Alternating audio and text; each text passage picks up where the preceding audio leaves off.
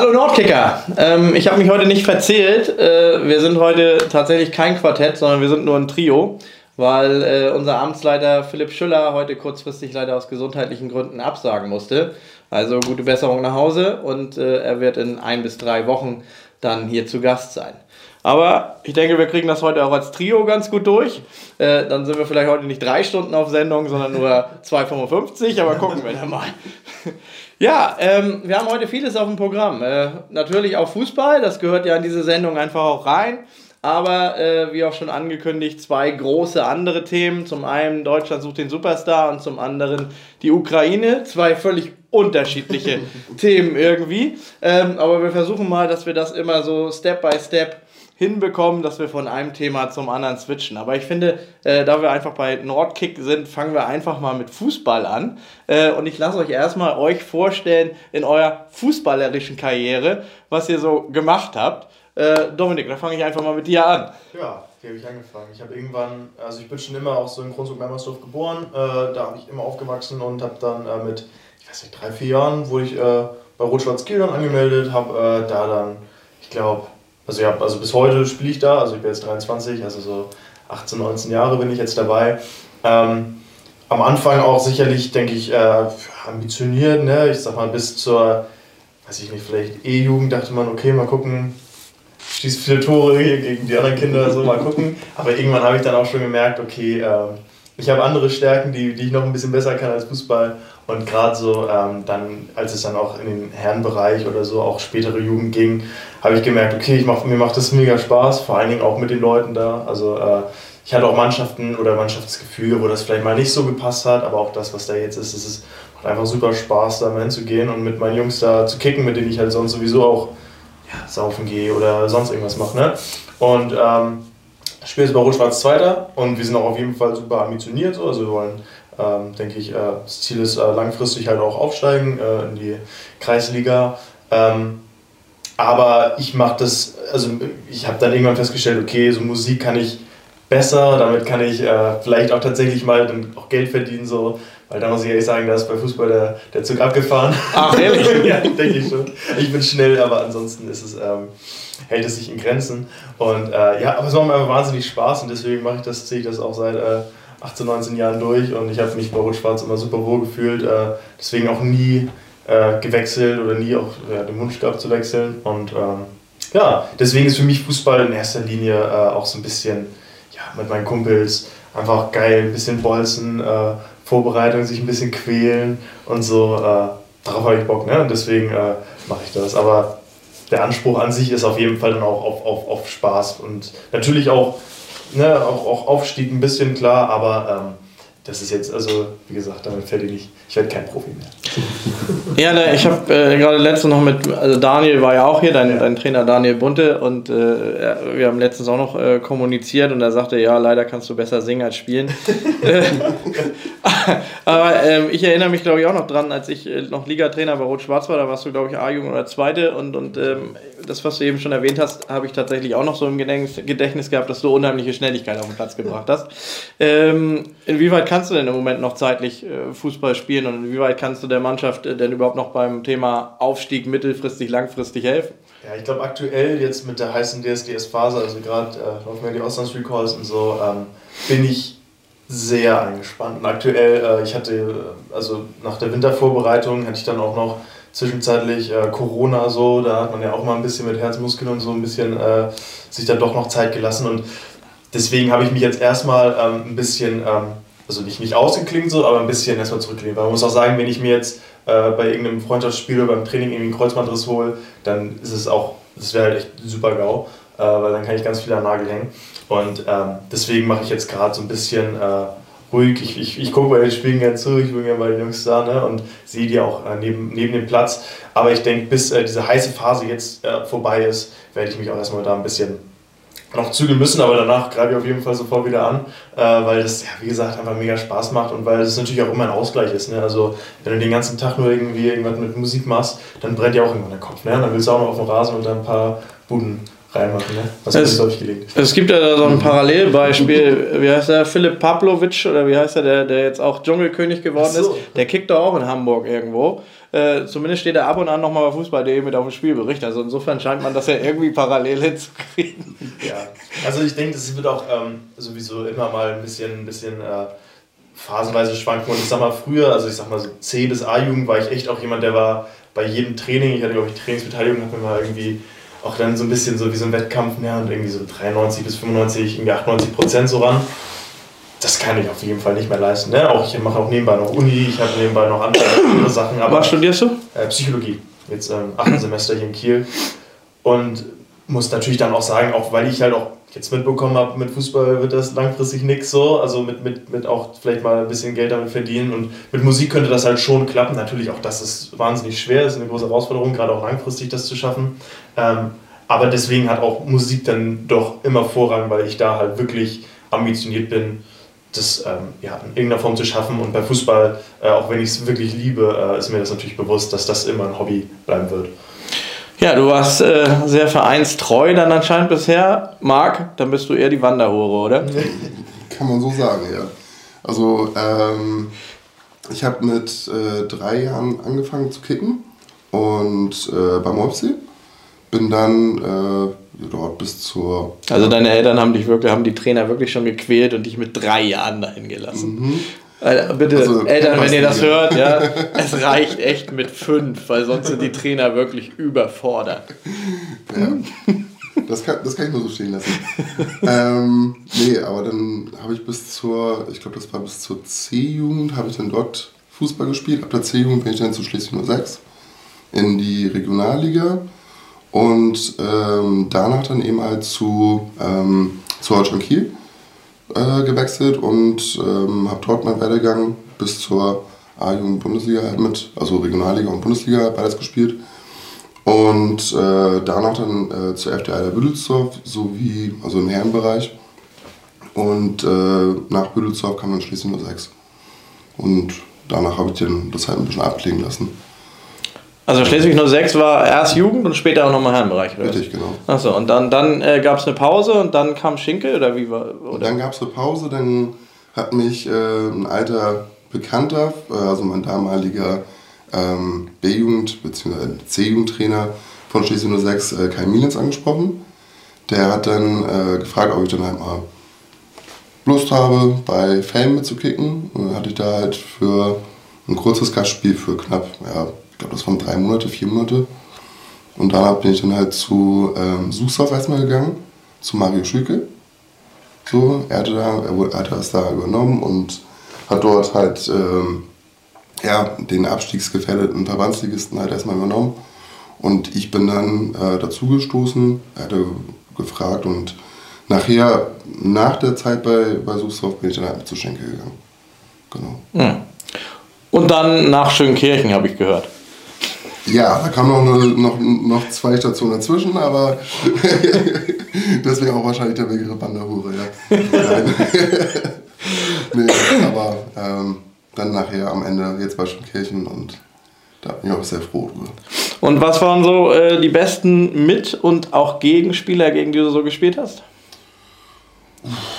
Da könnte ich jetzt eine ganz große Palette aufzählen. Also um, von, mir reicht eine Handvoll. Eine Handvoll. Ähm, ja, und also unter anderem bei Holstein hat man ja viele, ja, viele, mit denen man halt, die halt nachher Regionalliga oder auch höher spielen, ähm, mit zusammengespielt. Gegenspieler, äh, ja, da waren, da waren auch einige gute mit dabei, aber namentlich oder so, so ähm, waren da halt zu viele, weil man halt ja auch äh, gegen Regionalligisten, gegen Bundesligisten. Ich kann nur sagen, Gegenspieler ähm, war mal in der B-Jugend-Bundesliga äh, unter anderem äh, der Bruder von, von Toni Groß, Felix Groß, den ich mal gespielt hatte. Oder auch mal das Vergnügen hatte. Ähm, gab auch ein schönes Bild mal, ich weiß nicht, ob es noch existiert, wo er gerade, wo ich gerade rauskomme und er mir dann in gewisse Bereiche halt hinschießt. ja. Ähm, aber ist gehalten. Gehalten ist gehalten, ja stimmt, aber war auch schmerzhaft. nee, aber das, das kann ich dazu nur sagen. Ich habe eigentlich jetzt äh, erwartet, dass du was anderes sagst. Nee, nee, nee, äh, darauf denn, geht nicht. Denn, aus meine, denn, äh, soweit ich weiß, hast du auch mit Büdelsdorf gegen den HSV gespielt. und äh, auch gegen Raphael van der Vaart gespielt. Na, Äh, das, war, das war auf so einem kleinen Turnier, genau richtig. Ja, und So äh, wie, wie war das so? Äh, ja, also es war auf jeden Fall eine Erfahrung, ähm, mal auf einem anderen Level zu spielen. Ähm, oder halt sozusagen mal diese, unter anderem war ja auch Holstein mit dabei, die, die Herrenmannschaft bei diesem kleinen Turnier. Und ähm, es war auf jeden Fall ja, mal schön, gegen solche, also die Stars auch mal zu sehen und auch gegen die zu spielen. Aber äh, man hat dann schnell gemerkt, auf, die, auf das Level, da muss man auch einiges mehr tun, wenn man darauf kommen möchte. Also, Hat er dir ein paar eingeschenkt? äh, mir jetzt persönlich nicht, meinem äh, sozusagen Torwartkumpan damals. Äh, der hat auch früher bei Holstein die Ausbildung gemacht. Ähm, Fuzzi? Hm? Ja, Fuzzi. genau richtig. Und äh, Wie heißt er noch richtig? Hendrik Preuß. Ja. Ähm, und äh, ja, von dem durfte ich auch vieles lernen. So, das war auch einer, ein sehr, sehr guter Mitspieler unter anderem. Oder bei FTI Büdelsdorf waren sowas wie Malte Safkulic, ähm, Kai Lass, die Ostermänner, die bei Reiche spielen. Ähm, und ich entschuldige mich jetzt schon mal, wenn ich einige nicht erzählt, au- aufgezählt habe. Ja? Ähm, aber das sind jetzt so die, die mir jetzt auf den Stegreif gerade einfallen. Und wer hat beim HSV noch so mitgemischt, außer Van der Vaart zu der Zeit? Oh, ich weiß noch, damals ähm, war auch Klingbeil noch da. Ich weiß nicht, ob du noch, den noch kennst. Ja, aber wir reden ja von guten Spielern. Ja. Oh. Ich bin ja nicht so der HSV-Fan, deswegen. Das muss man ein bisschen schneiden. War Barbares da auch dabei? Das ist schon so lange her. Das kann ich nicht mehr Ja gut, er war nicht dabei, sonst das, daran hättest du dich erinnert. ja, und äh, ich glaube, in der Zeit, weil wir haben gerade über, über Geld geredet, dass man mit, mit Musik Geld verdienen kann, mehr als mit Fußball, aber äh, da gab es Summen bei Eider, oder? Ja, aber das, äh, ja, also genau, genau so werde ich da nicht sagen, aber es gab schon gutes Handgeld. Aber die waren schon äh, nicht mehr dreistellig. Bei einigen ja, bei anderen nicht. Sagen wir es mal so, es Ja. war, waren Unterschiede da. Gibt es Eider Büdelsdorf eigentlich überhaupt noch? Soweit ich weiß nicht mehr. Die sind ja nach, also die sind kurz nachdem wir da weg waren, sind die eigentlich in der Versenkung verschwunden. Also habt ihr die Pleite gemacht. Nee, aber, da, aber das ist ein anderes Thema. Darauf gehe ich nicht weiter ein. Na gut, dann nicht. so, und jetzt bist du bei Schönkirchen gelandet. Äh, Wie, wie gefällt es dir da? Wie bist du da hingekommen? Und ähm, was sind da so deine Ambitionen und Ziele? Ja, also Jetzt so im gehobenen Fußballalter. hingekommen bin ich da eigentlich über den Torwarttrainer. Ähm, er hat mich halt mal angeschrieben und äh, hat dann gefragt, weil ich ja gerade Matthias Hob. Ja, ähm, weil ich da gerade ähm, ja, fußballfreie Zeit hatte und einfach nur laufen gegangen bin, um, halt- um was für den Körper zu tun. Ähm, und äh, ja, dann hatten wir halt mal geschnackt, mal zum Probetraining gekommen und hat er gleich funktioniert. Also man fühlte sich gleich wie zu Hause und wurde aufgenommen, äh, war eine gute Harmonie in der Mannschaft. Ja, da ähm, ja, fühlte man sich wirklich sehr, sehr wohl. Also fühlte ich mich auf jeden Fall sehr wohl, gleich von Anfang an. Und das war dann auch der ausschlaggebende Punkt, dass ich dann zu Sch- Schönkirchen gegangen, äh, gegangen bin. Und ja, Ambitionen sind natürlich, natürlich äh, der Aufstieg oder halt ähm, auch die Ausbildung und Fortbildung der jungen Spieler. So, weil ich bin ja mittlerweile zum alten Eisen, muss ich ja nahtlos ange äh, mir eingestehen. Du bist der zweitälteste, ne? Ja. Bin ich wirklich? Michael und dann du. Oh Gott. Und dann kommt lange nichts. Ja, nee, aber äh, die Ambitionen sind halt. Natürlich siehst du jünger aus als andere. Äh, Danke, danke. nee, aber die Ambitionen sind ja halt äh, der Aufstieg äh, über, also mittelfristig, ne? dass man halt entweder nächste oder übernächste Saison den Angriff wagt und ähm, dann eben ja, die einzelnen Spieler halt verbessert, voranbringt, die Erfahrungen halt sozusagen mitbringt äh, und denen das dann halt auch zeigt von den beiden Torhüter. Ich, also ich kann jetzt speziell nur über unsere beiden Torhüter reden. So, ähm, die haben halt schon sehr viel Potenzial und ähm, lernen sehr, sehr fix. Also da muss ich dann auch nochmal Lob aussprechen. Das ist schön. Da haben wir eine Zuschauerfrage, die mit Fußball zu tun hat und die quasi an uns alle drei geht. Ähm, da ist die Frage von Daniel Lechte, ob wir glauben, dass die Saison zu Ende gespielt wird. Also ich, also ich, also gut, ich bin gerade sowieso ja ein bisschen raus wegen diesem DSDS-Ding. Ähm, ich persönlich glaube, jetzt schon. Also ich, ich würde es mir wünschen halt so, weil, also ich denke jetzt mit dem wärmeren Wetter und so, ich weiß bei uns zumindest fanden relativ viele Spiele wurden zumindest so angesetzt, glaube ich. Viele dann auch im Nachhinein dann abgesagt, weil auf einmal in irgendeiner Mannschaft die Leute Corona haben so. Ähm, ich persönlich weiß ich, also ich bin ja auch kein Virologe, aber ich schätze es schon ein, dass wenn man das wirklich will, dass man das irgendwie zu Ende gezogen kriegt und so. Ähm, ja, aber ich glaube, also am Ende ist es ein Wunsch, weil, also ich weiß noch, diese eine Saison, wo, wo auch da abgebrochen wurde, ich weiß nicht, was die letzte oder die vorletzte. Beide. Ja. Die eine war mit Wertung und die andere ohne. Ja, aber da war es dann auch so, dass ich glaube, bei der auch ohne Wertung, da waren wir echt äh, gut dabei und dann irgendwann, ja, dann ist halt scheiße, ne? wenn du richtig den Arsch abgerissen hast, stehst, ich glaube, da waren wir sogar umgeschlagen oder so. Und dann, äh, also das weiß ich jetzt aber nicht genau, so und dann, das ist halt nervig, ne? wenn dann alles quasi umsonst in dem Sinne so, dann ist also gut natürlich auch die Frage, wofür macht man das generell so, aber ähm, wenn man dann ja echt sich den Arsch aufreißt, den ganzen Sommer über. Ja. Aber ich meine, manchmal gibt es keine anderen Wege, ne? Und äh, gerade sehen wir auch, wenn Mannschaften dann zehn Leute krank sind, dann geht es nicht anders. Ja, ich glaube, die Saison wird zu Ende gespielt, aber es kommt ja immer noch darauf an, was jetzt gerade so drumherum passiert. Und jetzt nicht nur das mit dem Virus, sondern auch, ob es noch schlimmer wird mit den ähm, wo wir ja nachher später noch drauf kommen mit den Flüchtlingen, ähm, ob das eventuell auch noch mit drauf Einfluss nehmen kann. So, das äh, könnte eventuell auch passieren, wenn da zum Beispiel irgendwelche Unterkünfte gebraucht werden. Also, ich, also was auf keinen Fall passieren wird, dass die Saison nicht gewertet wird. Also dann werden sie den Koeffizienten wieder zu, zu Rate ziehen und ich denke mal, dann wird es diesmal auch Absteiger geben und nicht nur Aufsteiger. Ähm, und äh, bisher bemühen sich die Staffelleiter sehr, äh, alles vor Anfang Mai nachholen zu lassen, weil sie ja im Moment noch sagen, Anfang Mai ist die Saison zu Ende. Ähm, ich kann mir aber vorstellen, dass, äh, dass wenn sie sehen, dass sie einigermaßen mit ihren Nachholspielen hingekommen sind, dass sie dann tatsächlich doch noch die, die Option nutzen, bis Mitte Juni oder so spielen zu lassen, um sie dann vielleicht doch zu beenden und die wichtigen Spiele spielen zu lassen. Nur im Moment fällt natürlich äh, fast 50 Prozent oder mehr der Spiele aus ähm, weil es allerdings den Verein auch äh, recht einfach gemacht wird, die Spiele aktuell abzusagen. Es gibt keine Regularien, äh, die besagen, du musst so und so viele Fälle haben, es reicht ein Verdachtsfall. Das ist auch soweit in Ordnung, weil, weil wir einfach in dieser Pandemie sind und, und, äh, und jederzeit jemanden, jemand angesteckt werden kann, wenn dieses Spiel gespielt wird. Aber es gibt durchaus schon andere Fußballkreise, bei denen ist das nicht mehr so. Dafür muss eine Mindestzahl an Corona-Fällen bekannt sein. Oder man muss aus der zweiten Mannschaft ausfüllen. Oder man darf das Spiel ausfallen lassen, ohne dafür Strafe zu zahlen, kriegt aber die Punkte nicht. Ähm, und es kann durchaus sein, dass in Schleswig-Holstein das ja auch irgendwann nochmal härter dann gehandhabt wird.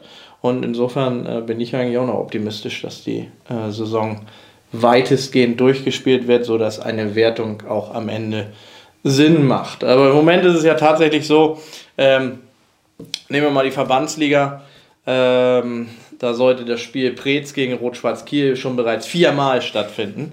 Und es wurde viermal abgesagt aus verschiedensten Gründen, äh, auch, auch völlig äh, äh, regelkonform. Aber dennoch hat man das Gefühl, die beiden Mannschaften gehen sich so ein bisschen aus dem Weg. Jetzt am kommenden Wochenende sollen sie wieder mal gegeneinander spielen und aktuell hat Rot-Schwarz, glaube ich, neun, äh, neun Fälle von Corona. Also ich will nichts prophezeien, aber ich glaube, das fällt wieder aus. Aber gucken wir mal. Vielleicht spielen die ja dann doch nochmal irgendwann innerhalb einer Woche zweimal gegeneinander. Das wäre dann ja vielleicht nochmal ganz interessant. Aber das ist nur ein Beispiel von vielen.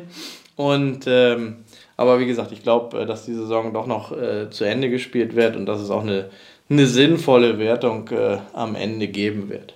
Wäre auch für Kilia natürlich wieder mal richtig übel, wenn sie wieder alles wegschießen und dann Cut und keine Wertung. Verbrannte Kohle. aber, äh, da glaube ich nicht dran. Ich denke, dass das äh, alles schon einigermaßen regelkonform durchgezogen wird.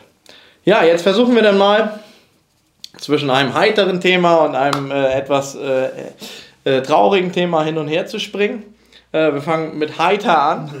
Ähm, wir fangen mal ganz vorne bei, bei DSDS an. Ähm, das wird ja schon im Jahr 2021 gewesen sein.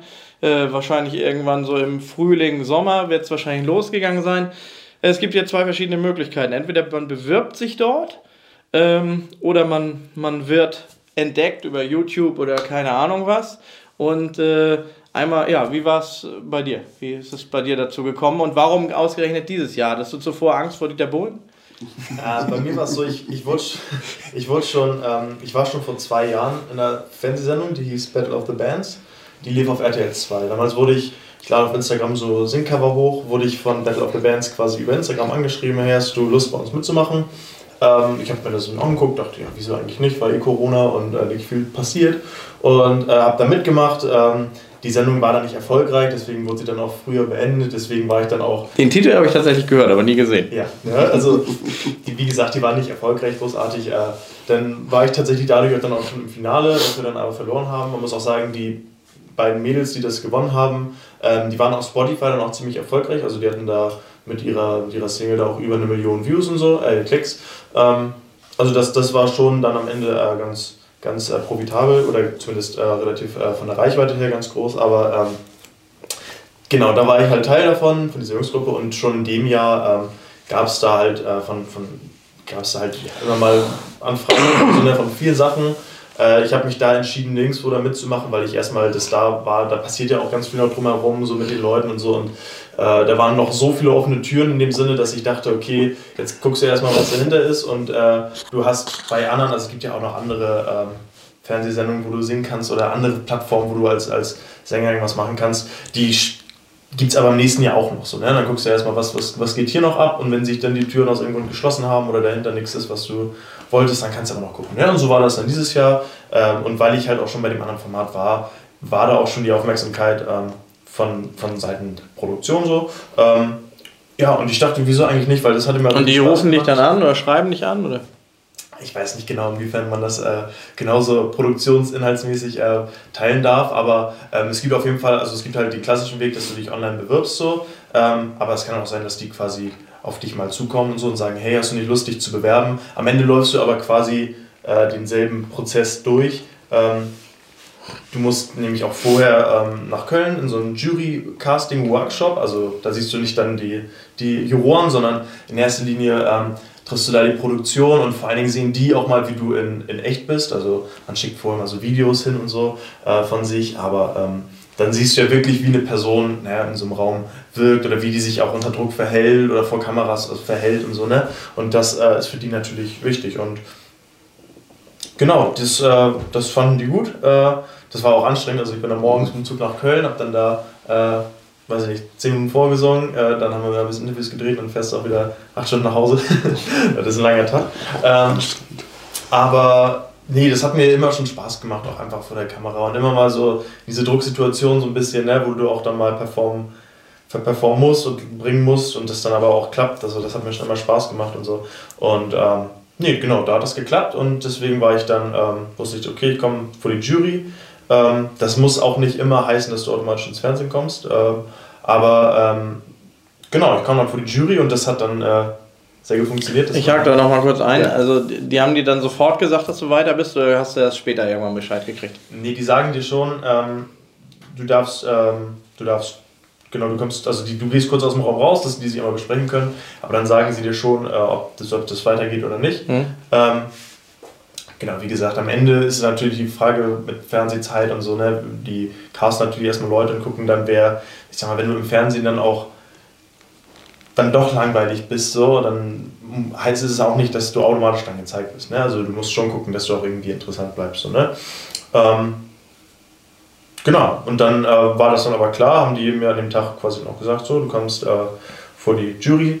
Äh, und genau, dann war ich irgendwie, weiß nicht, einen Monat später oder so, bin ich dann nach ähm, Burghausen gefahren. Das war auch wieder an äh, aus Kiel, ne? Aus, ist Wernigerode nicht näher, näher dran oder ja, man sich das nicht also, die, die sind zeitlich verschoben und ich hatte im Sommer auch noch andere Termine, deswegen konnte ich halt ah. zu dem frühen Zeitpunkt nicht äh, und habe dann quasi den späteren Slot bekommen, der dann halt in Burghausen war. Das war dann auch ähm, pro Strecke zwölf Stunden Zug fahren und äh, das, da war sowohl der, der Recall, äh, der, der, das Casting, wo ich dann ähm, weitergekommen bin, als auch der Recall, der in derselben Folge jetzt gezeigt wurde. Also in meiner Casting-Folge am Ende kommt dann Recall, das war aber vier, fünf Tage auseinander. Heißt, mhm. ich bin in einer Woche bin ich mhm. zwölf Stunden hin, zwölf Stunden zurück, also insgesamt 48 Stunden Zug gefahren.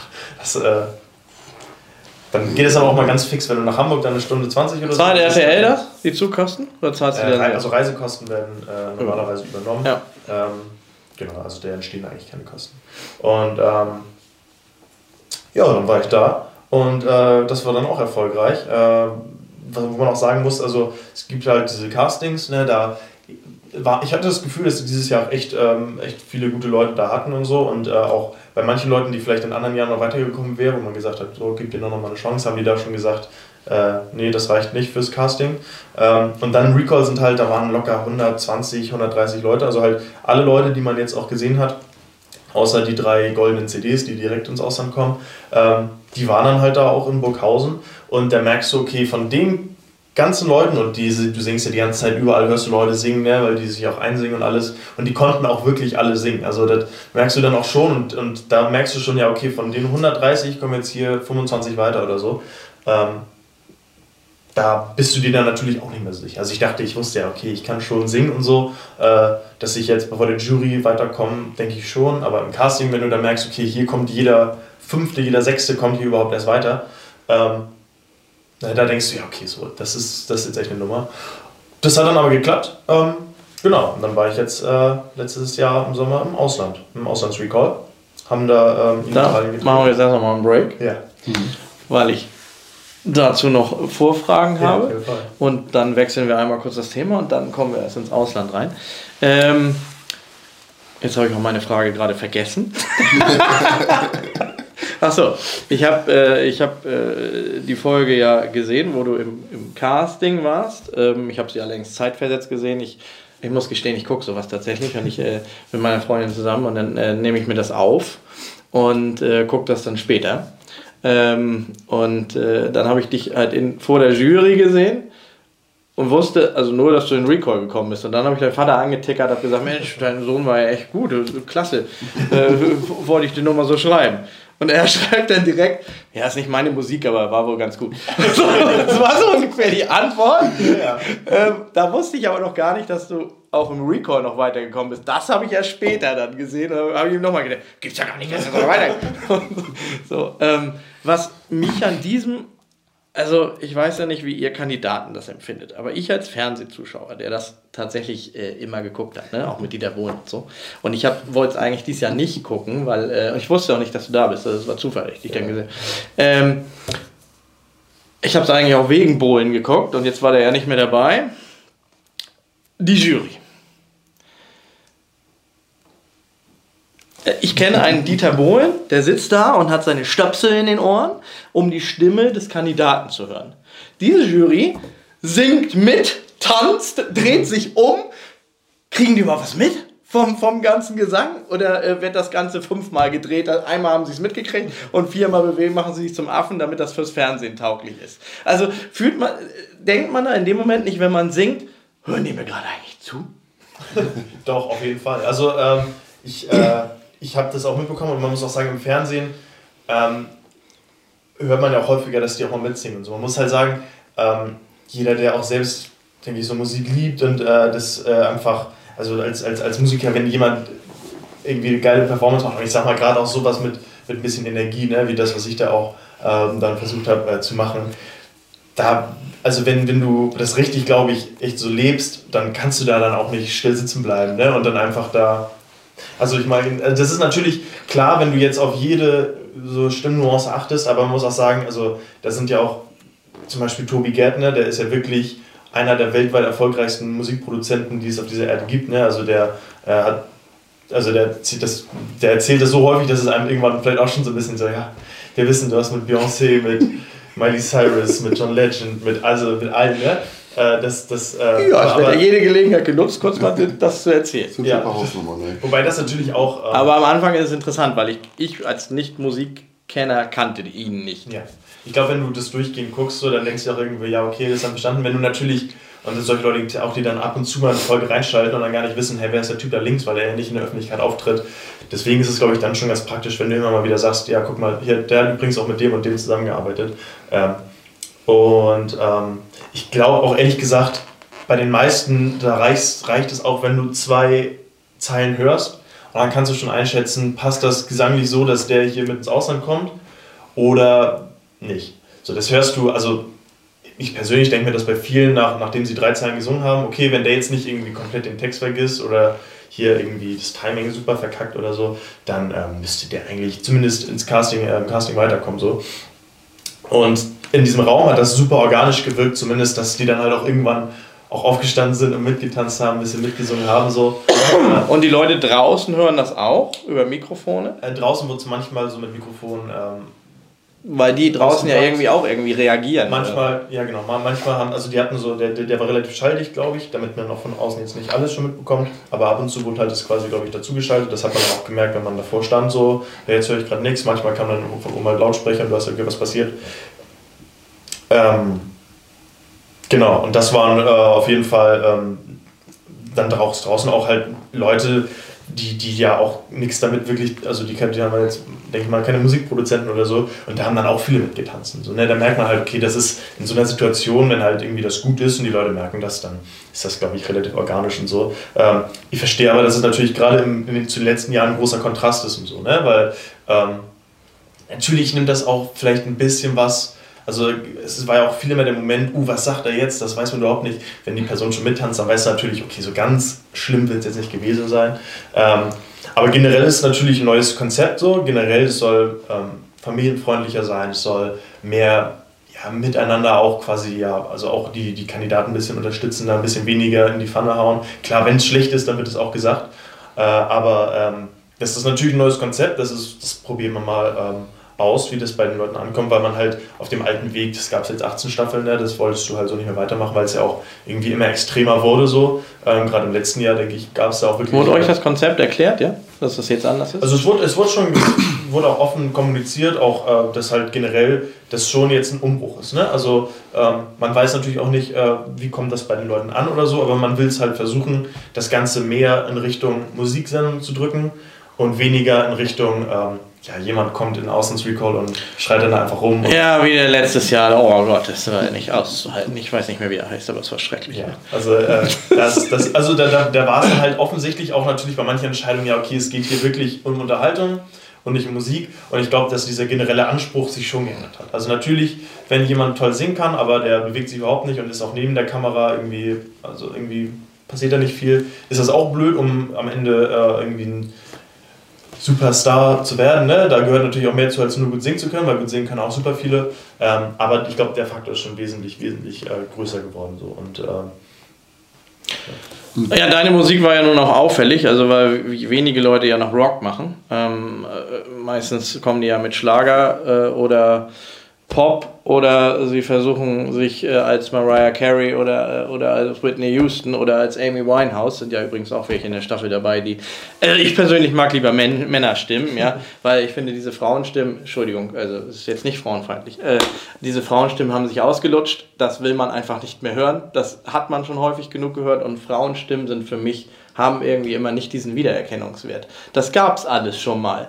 Und wenn wir die Männer nehmen, wie zum Beispiel letztes Jahr Jan Martin oder so, den erkennst du ja sofort.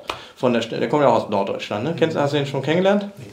Den, äh, es ist ja eine super Stimme. Also mich, mich toucht sowas immer, immer viel mehr als irgend so eine, so eine, die das Glas springen lässt. Ja, kann man sagen. Aber ich finde auch, dieses Jahr auch gibt es auch echt ein paar markante, also zum Beispiel Amber, die aus, aus Holland kommt. Das wusste ich, dass du die erwähnen wirst. Das ist sehr auffällig, dass, du, dass die dir gefällt. Das wird auch, also das wird natürlich auch im Fernsehen immer ein bisschen. Nein, Amber ist wirklich super, super lieb, super nett. Äh, aber mhm. die versuchen natürlich, sobald du irgendjemandem ein Kompliment gibst, dann drehen die da immer eine Love Story draus. Ne? Das ist klar, dann legst du deinen Hintergrund irgendwie eine schöne Musik. Ähm, aber, aber die hat ja wirklich auch eine markante oder eine, eine eigene Stimme. Und, äh, oder zum Beispiel auch, auch, auch, auch Tina, finde ich zum Beispiel, die hat eine Stimme, die jetzt auch nicht klassisch einfach so viel mit Vibrato und so ist, sondern irgendwie, ja, die hat im, im Recall hat die äh, was von weiß ich nicht mehr genau, wie Ich bin ist. vorbereitet. Die heißt Tina Umbrich ja. und äh, ist für mich optisch gesehen die einzige Frau mit Star-Appeal.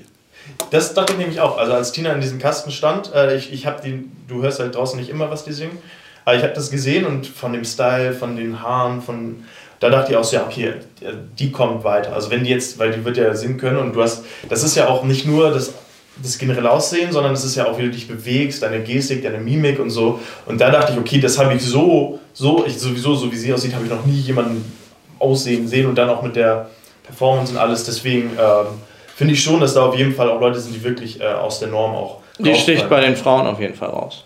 Genau. So, und, ähm, Wird das für uns zu Hause eigentlich alles nachvertont? Also, das Gesangliche? Ja. Nein. Echt nicht? Aber ich kann, kann, mir nicht vorstellen, dass wenn ihr da in so einem Kasten singt oder wenn ihr am Strand singt oder in der Stadt singt, dass es eigentlich alles immer gleich wie aus dem Studio klingt.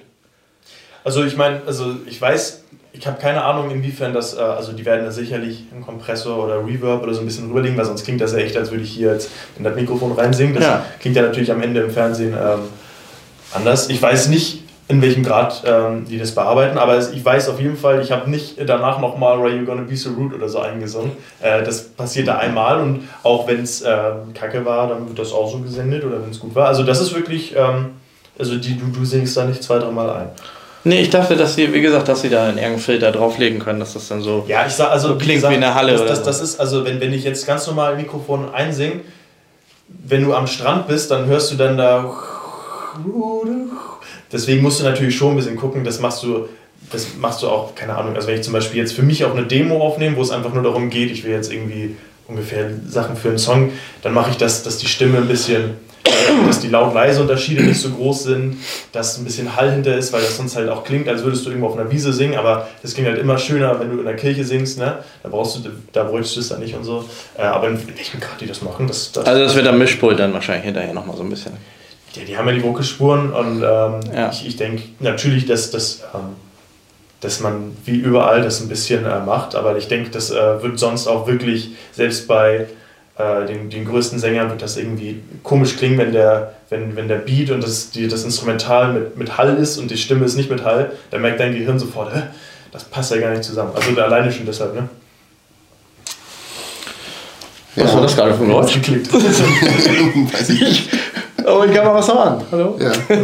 Ja, dann machen wir genau an dieser Stelle mal den Cut und springen einfach mal zum anderen Thema rüber. ja. Äh, das andere Thema ist Ukraine. Ähm, ja, Marc, wie, was hast du gedacht, als äh, dort der Krieg ausgebrochen ist?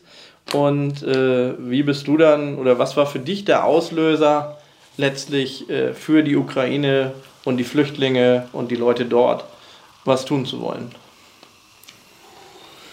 Ja, also als es ausgebrochen war, ähm, konnte ich es zuerst gar nicht fassen. Also ich dachte erst von wegen so, das ist ein, ein schlechter Film oder so oder irgendwelche Fake News, aber ähm, als man es dann danach dann halt realisiert hatte und dann halt ähm, äh, ja, dann halt irgendwie auch fassen konnte, weil das braucht ja auch erstmal seine Zeit, ähm, hatte ich dann halt irgendwie ja, das Gefühl oder das Verlangen danach, ähm, zu helfen. So, weil da halt meiner Meinung nach äh, Unrecht geschieht. Also da haben sehr, sehr viele auch diese Meinung. Ähm, aber da dann eben halt auch diesen Menschen in dieser heiklen und prekären Situation ähm, ja, Schutz oder irgendwie die Hilfe anzubieten, ähm, die sie jetzt gerade benötigen. Und deswegen, das war so, so die Intention, deswegen auch der erste Aufruf, den ich halt gemacht hatte mit dem Hilfskonvoi zur Grenze hin. Da wolltest du Ähm, ursprünglich nach Lviv fahren, Genau, wenn ich richtig. das richtig ausspreche. Genau. Aber letztlich bist Ähm, du da nicht hingekommen. Richtig, weil ähm, auf dem Weg dorthin wurde man halt schon, also da war halt schon eine extreme Situation. Ähm, der Verkehr war auch schon sehr, sehr, sagen wir mal, überlastet. Ähm, und äh, an der Grenze wurde ich dann halt auch angehalten und gefragt, wo ich denn mit An der Grenze nach Polen? ja, an der Grenze nach Polen, genau. Mhm. Wo ich dann halt hinfahren würde. Und dann habe ich gesagt, wir müssen ja runter zur Grenze zur Ukraine. Und ähm, daraufhin haben sie mich dann äh, Richtung Berlin gelotst. Haben gesagt, da fahren oder sollten jetzt am besten nur große Hilfstransporte hinfahren, weil die Situation erstens zu angespannt ist. Zweitens ähm, ja, äh, ist das Verkehrsnetz da unten dann nicht dafür ausgelegt. Und äh, drittens, man äh, würde dann halt selbst, wenn wir da unten Hilfsgüter abliefern so, äh, und keine direkte Ansprechperson dort haben, ähm, würde es da halt zu Komplikationen kommen. So, äh, und äh, die vierte Sache, was sie halt am Anfang nicht ausgesprochen haben, war, sie wollten den ganzen Menschenhändlern vor, vorwegkommen, die dann halt auch Leute von der Grenze halt mitgenommen haben und ähm, ja, äh, dann halt für ihre eigenen Zwecke äh, hier in Deutschland oder wo auch immer untergebracht haben. Ja, hat man äh, jetzt an den Bahnhöfen und so gehört, ne? dass da mhm. angeblich äh, ukrainische Frauen vergewaltigt wurden oder auch irgendwie mitgenommen wurden, äh, bei denen schlafen dürfen gegen Sex oder was auch immer. Ähm, wie weit bist du denn dann oder wie nah bist du denn letztlich an, an die Ukrainer rangekommen? Also wo hast du letztlich dann deine Sachen hingebracht und, und äh, wo ist es nachher angekommen? Ähm, wir haben es zu einer größeren Hilfsorganisation, die halt direkt mit dem Konsulat zusammenarbeitet, ähm, hingebracht. Ähm, und die haben es dann, also die haben dann die erste Ladung, die wir dann halt, ähm, wo ich dann halt die Spenden gesammelt hatte, ähm, haben sie zur, also haben sie nach Kiew gebracht. Also direkt über Schleichwege, welche haben sie aber auch nicht gesagt, weil das halt dann auch geheim bleiben sollte. Ähm, aber die sind dann halt auch sicher dort angekommen. So. Ähm, den äh, Bezug danach, äh, danach haben wir uns dann halt, also mein Bruder und ich und noch ein paar andere, ähm, haben uns dann halt zusammengesetzt und haben äh, ausgeklügelt, was können wir noch machen. Und in dem Zuge haben wir uns dann mit einem ähm, Verein in Hamburg, das ist der THCC, ähm, und dem HSV Fanclub, beziehungsweise auch HSV Handball, ähm, zusammengesetzt und äh, dementsprechend halt ähm, ja, eine Tour an die Grenze organisiert, die dann halt mit einem Bus, also mit zwei Bussen halt runtergefahren sind, nach Liev, ähm, beziehungsweise kurz vor die Grenze dort und haben dort äh, ja, 40 beziehungsweise mehr, äh, das waren sogar mehr als 40 Frauen und Kinder ähm, eingesammelt und nach Hamburg gebracht. Und ähm, in dem Zuge ähm, haben wir die dann halt am Sonntagmorgen, ähm, das war dann 3.35 Uhr, als sie hier ankamen, haben wir ihn hier ähm, ja, willkommen geheißen und dann in den äh, ja, Unterbringungen, die wir dann halt äh, provisorisch schon halt erstmal eingerichtet haben, ähm, ja, jetzt erstmal untergebracht. Dass sie jetzt halt da leben jetzt knapp zwei Wochen schon dort. Und ähm, was machst du jetzt aktuell? Also wie häufig beschäftigt dich das unter der Woche, das Thema? Und äh, ja, wie viel, Zeit, also wie viel Zeit verbringst du damit? Also das Thema beschäftigt mich aktuell täglich. Also es vergeht fast keine Minute, ohne dass, dass ich da sozusagen nicht dran denke. Ähm, klar, wenn man halt jetzt auf der Arbeit ist oder irgendwo anders, wo man halt abgelenkt wird, ähm, kann man das dann halt dann, ähm, ja, kann man halt mal den Kopf frei kriegen oder auch mal abschalten. Aber ansonsten äh, bin ich da schon sehr, sehr stark eingebunden, was das angeht. Ähm, wir helfen denen ja nicht nur sozusagen, dass sie halt erstmal eine Bleibe haben, sondern dass sie auch ähm, die deutsche Sprache lernen, dass sie Verpflegung dauerhaft kriegen. Ähm, das heißt, unter anderem äh, mussten wir halt mit Schulen zusammen kooperieren, mit Lebensmittelmärkten, mit das sind so viele Sachen, ähm, die man halt dann drum und dran halt bedenken muss. Ähm, da, da, denkt man im ersten Moment gar nicht dran. Ähm, und äh, im Nachgang, ja, hängst du denn da, siehst dann die ganzen, also diesen ganzen Rattenschwanz, aber willst dann halt einfach machen. Und das ist halt einfach, also das Schöne an der Sache ist, ähm, das ist eine Gruppe, also sind alles, sind häufig, also hauptsächlich nur private Leute, die sich da beteiligen und halt zwei Vereine. Ähm, und diese Gruppe ist mittlerweile über 60 Leute stark. Ähm, da sind dann halt zum Beispiel auch Psychologen, Übersetzer, Dolmetscher, ähm, ein Hamburger Profiboxer ist mit dabei, ähm, Alexander Dimitrenko, vielleicht sagt er euch was. Ähm, Kenn ich. Ja, ist auf der Krim geboren ähm, und äh, der hat dann halt auch dort äh, die ersten Tage halt mit unter, unterstützt. So ab und zu kommt er jetzt mal, so wie er es zeitlich einrichten kann. Ähm, Yogi halt Bitter nicht auch dabei? Ähm, der war mit bei der Organisation mit dabei. Genau. So, ähm, die haben da halt mitgeschrieben, die haben bei diesen, ähm, bei den Handballspielen haben sie halt Spenden gesammelt, haben den Pott rumgehen lassen. Yogi Bitter ist der deutsche Handball-Nationaltorwart. Genau. also nicht nur für Dominik, Netz vielleicht auch nochmal. Ich kenne mich leider auch nicht so gut mit Namen immer aus. Also der wurde jetzt zur letzten, was war denn, EM oder WM, wurde er nochmal reaktiviert, weil ja so viele Leute ausgefallen sind. Ja.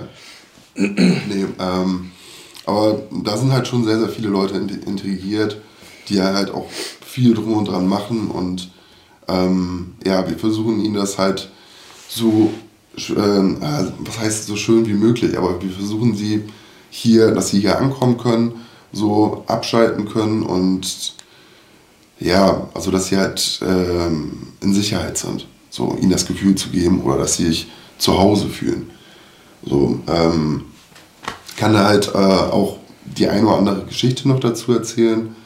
Yogi ähm, Bitter war übrigens auch mal in der Höhle der Löwen, also auch Fernseh schon. mit, dem Startup, keine Ahnung, der macht anscheinend viel. Ja. Genau. Ähm, eine, äh, eine Flücht oder ein Flüchtling aus der Ukraine, ähm, Victoria, die ist halt ähm, aus Kiew gekommen. Die ist geflüchtet, ähm, als die ersten Bomben in Kiew eingeschlagen sind. Und zwar ähm, war sie dann gerade draußen äh, mit ihrem Bruder zusammen und im Nachbargebäude ist eine Bombe eingeschlagen. Und ähm, ein Splitter davon hat ihren Bruder getroffen und der war sofort gleich tot. So. Wo man das dann halt dann als erstes gleich hört, denkt man nur von mir so, okay, krass, das kannst du jetzt so erzählen und bist nicht am Boden zerstört oder wie auch immer. So, und der stand direkt neben mir. Der stand direkt neben mir, genau. So, und ähm, da bist du dann erstmal, ja, im ersten Moment weißt du nicht, was du sagen sollst. Und danach versuchst du dann sozusagen sie abzuholen und ja, das sind dann halt schon bewegende Schicksale. Ähm, genauso wie zum Beispiel ähm, ein 17-jähriger Junge, der, kam aus, der kommt aus Charkiw ähm, als die Bomben dort äh, sozusagen ja, gestartet sind, beziehungsweise anfingen auf die Stadt runter zu prasseln, ähm, hat sein Vater ihnen gesagt von wegen so, hier Junge, lauf, so, nimm deine Schwester mit, nimm deine Tante mit, so, und lauf. Ja, der wollte dann halt in einen Hilfskonvoi einsteigen, der wurde wiederum dann halt beschossen, was er uns dann halt auch erzählt hatte ähm, und musste halt bis nach Kiew, also bis kurz vor Kiew, musste er zu Fuß laufen. So von Charkiw. Wer das nicht weiß, Charkiw, Also die Hilfs Hilfskonvois, die die Leute rausbringen sollen aus der Stadt, werden von den Russen dort beschossen. Richtig. Also bewusst werden die Zivilisten angegriffen. Richtig. So, und ja, ähm, Warum und wieso, weiß, weiß keiner. Also ähm, kann auch keiner beantworten, ähm, warum das so passiert. Aber es ist halt einfach nur schrecklich. Und wenn man das dann halt alles so sieht und wie die denn da auch so sind, wie sie sich so geben, so, ähm, da kann ich einfach nur den Hut vor denen ziehen, weil ja, die geben sich so stark und ja, es ist einfach, einfach immer wieder schön und das zeigt dann auch, zeigen dann auch andere Momente. Ähm, wenn man denen etwas gibt und die sich dann halt auch eine Zeit lang freuen können oder halt nicht dran denken müssen, dass sie halt abschalten können. So. Ähm, ich habe ähm, eine, beziehungsweise. Darf ich dir kurz? Das sind Berichte von jemandem, der mit den Leuten aus der Ukraine zu tun hat. Nur mal so, ich habe jemanden in meiner WhatsApp-Liste, der verherrlicht so eine Scheiße. Und ich hoffe, der hört das jetzt einfach mal zu. Äh, der, der scheißt aufs Westfernsehen, da das Westfernsehen ja anscheinend angeblich nur Lügen erzählt und der glaubt ans Ostfernsehen, an irgendwelche Propagandakacke und findet einfach die Amis scheiße und so weiter und so fort. Ich hoffe, du Vogel siehst das wirklich auch mal, guckst dir sowas mal an. Das sind Berichte von Leuten, die mit Leuten aus der Ukraine gesprochen haben. Nur, dass du mal begreifst, was abgeht in der Welt. Ja. Wo war ich da stehen geblieben? Ich habe ein bisschen den Faden verloren. Entschuldige. Der Junge aus dem Hilfskonvoi. Mm. Achso, ja, der ist dann, äh, der 17-jährige Junge, der ist dann halt von Charkiw halt, musste halt zu Fuß Richtung Kiew laufen, wurde dann halt später vom Bauern aufgegriffen mit seiner Tante zusammen. Und ähm, ja, dann von Kiew aus sind die dann halt in den Zug eingestiegen und Richtung Grenze nach Lviv. Oder auch anders genannt Lehnberg. Und ja, als er ankam in Hamburg, ähm, um das mal zu verdeutlichen, wie, ja, wie krass das war, ähm, er hatte nichts außer seinen Rucksack dabei, wo halt zwei Paar T-Shirts drin waren, zwei Paar Socken, zwei Paar Unterhosen. So, was anderes war da nicht drin. Und das war alles. So, und dann denkt man von wegen so, krass. Also man, man, man, man kann das gar nicht realisieren. Oder auf der einen Seite ist man traurig, dass sie halt erstens zu wenig haben oder, oder gar nichts mehr besitzen. So, ihren Mann vielleicht verlieren oder das ganze Land oder alles, was sie vorher hatten. Und hier im Endeffekt, ja, sind sie auf Hilfe angewiesen. So, und wir haben das jetzt auch aus dem Grunde auch privat gemacht, ähm, weil wir wissen, dass der Staat momentan auch andere Sachen zu tun hat, dass die Mühlen der Demokratie auch länger brauchen ähm, und haben dann erstmal eigenhändig sozusagen da halt uns mit denen auseinandergesetzt, ähm, die dann halt hier zu fördern und auch im Endeffekt hier ja, mit aufzunehmen, um halt auch dem Staat halt auch ein bisschen, oder der Stadt in dem Fall ist ja Hamburg, die da mitspielt, ähm, die halt ein bisschen mit zu entlasten. So, weil wer die, wer die Medien sieht oder auch das mitverfolgt, ähm, es kommen täglich hunderte von, von Flüchtlingen an und äh, nicht alle können registriert werden gleich. So. Und die kommen dann halt in diesen riesigen Massenhallen an, so, wo dann halt erstens nicht für dich alleine sein kannst, zweitens nicht schlafen kannst ähm, und drittens, ja, du kriegst halt deine Vorratsportion, wenn es hochkommt, so nach vier Stunden anstehen, so und dann war's das. So, und ja, da wollten wir ihn halt ein bisschen unterstützen und privat halt ja, helfen und ähm, täglich sind wir halt so gut wie möglich, also ich persönlich ähm, bin halt fast täglich in Hamburg gewesen, ähm, soweit es mir die Arbeit zuließ. Ähm, und äh, ja, es sind halt schon bewegende Momente dabei. Ja, das äh, hört sich wirklich bewegend und, und ergreifend an. Und äh, das habe ich eben gerade überlegt, wie ich jetzt wieder zu DSDS rüberkomme. Aber mir ist tatsächlich direkt wieder was eingefallen, wie ich da drüber komme. Äh, ähm, DSDS wurde ja zu einem Zeitpunkt gedreht, die Castings, als der Krieg noch nicht in Gang war. Und trotzdem hat ein Michito Al-Kodri im Casting, das wirst du denn ja wahrscheinlich auch nur aus dem Fernsehen wissen, denn du wirst ja wahrscheinlich nicht da gewesen sein, hat er einen, einen Song gesungen im, im, ähm, im Casting, der genau über sowas handelt, aus seiner eigenen Erfahrung. Ähm, ja, was hast du da gedacht, als du das zu Hause gehört hast? Ja, ich kannte, also du siehst die Castings ja, da kannte ich Mechito ja schon. Also ich war ja im Ausland zusammen ähm, mit, mit den anderen 24 ja. und Mechito ist einer von denen. Und deswegen habe ich sein Casting erst gesehen, nachdem ich ihn schon halt kannte. So. Ah, ja. mhm. Deswegen war das jetzt nicht irgendwie ein erster Eindruck und er hat auch im Ausland halt seine Geschichte erzählt und so. Ähm, ja, ist halt, ist halt krass. Ich finde halt, das ja, ist einfach echt ein, also da, da wird einem halt auch immer bewusst, ne, also wenn man zum Beispiel echt so in dieser Bubble drin ist, ne, so, oh, fliege ich nächste Woche raus oder nicht, wirkt das in dem Moment, wirkt das natürlich für dich ganz groß, weil du bist da bei dieser Produktion, du hast dafür viel getan.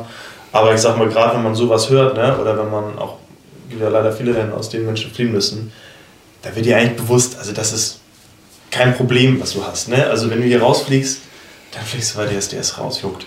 Aber äh, es gibt halt wirklich, wirklich Probleme so und ähm, das, das ja, wird einem dann bei solchen Geschichten oder auch bei anderen Geschichten, also Merito ist geflohen, Abi, mit dem ich jetzt äh, auch schon zum Beispiel zweimal gesungen habe im Auslandsrecall, ähm, der ist aus Afghanistan geflohen.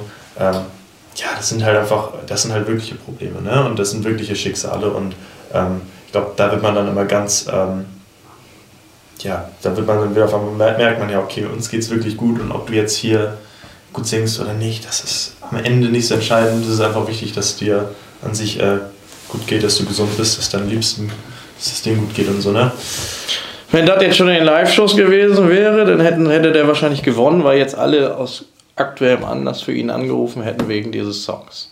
Das spielt dann ja wahrscheinlich bei sowas, denke ich mal, mit rein. Und wenn er in die Live-Shows kommen sollte, dann wird sowas bestimmt auch nochmal im Vorspann genutzt. Das kann ich mir durchaus vorstellen. Ja, bei Michilo ist es so, das ging auch schon durch die Presse, ähm, dass der quasi disqualifiziert wurde jetzt im Nachhinein, ähm, weil er gewisse äh, Sachen verheimlicht hat.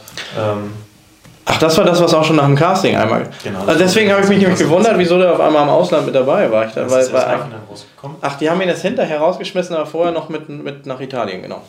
Ja, sie haben, also als sie als nach Italien gingen, also ich kenne ja auch nur das, was, aus, was, was, was es in der Presse gibt. Ich weiß auch nicht, was da genau äh, passiert ist, aber ich weiß, dass zumindest in der Presse das ähm, genau halt danach. Anzeige wegen Körperverletzung oder nicht? Oder verurteilt wegen Körper oder irgendwie. Ich weiß jetzt nicht genau, was es ist, aber auf jeden Fall ähm, halt Sachen, die quasi gegen das neue, auch da halt wieder dieser Umbruch gegen das neue DSDS so ein bisschen ähm, gehen. Ich bin da am Ende nicht die Person, die da jetzt ähm, beurteilen kann, ob das jetzt gerechtfertigt ist oder nicht, ihn dann auszuschließen oder nicht.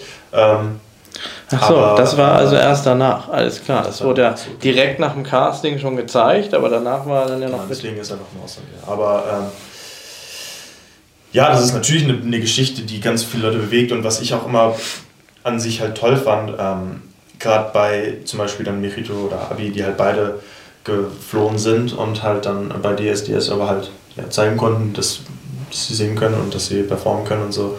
Äh, dass das natürlich auch Leute, glaube ich, erreichen kann, die ich mit, meinem, mit meiner Historie, ich bin einfach hier in Kronsburg aufgewachsen, ne, bei, in, einem, in einer glücklichen Familie, sag ich mal, ohne Probleme, ohne Flucht, ohne alles, die, die ich so nie erreichen könnte, wie die das natürlich können. Ne? Also ähm, das kann natürlich Leute viel mehr ansprechen, als wenn ich jetzt hier ein bisschen, ein bisschen Rock mache und so. Ne?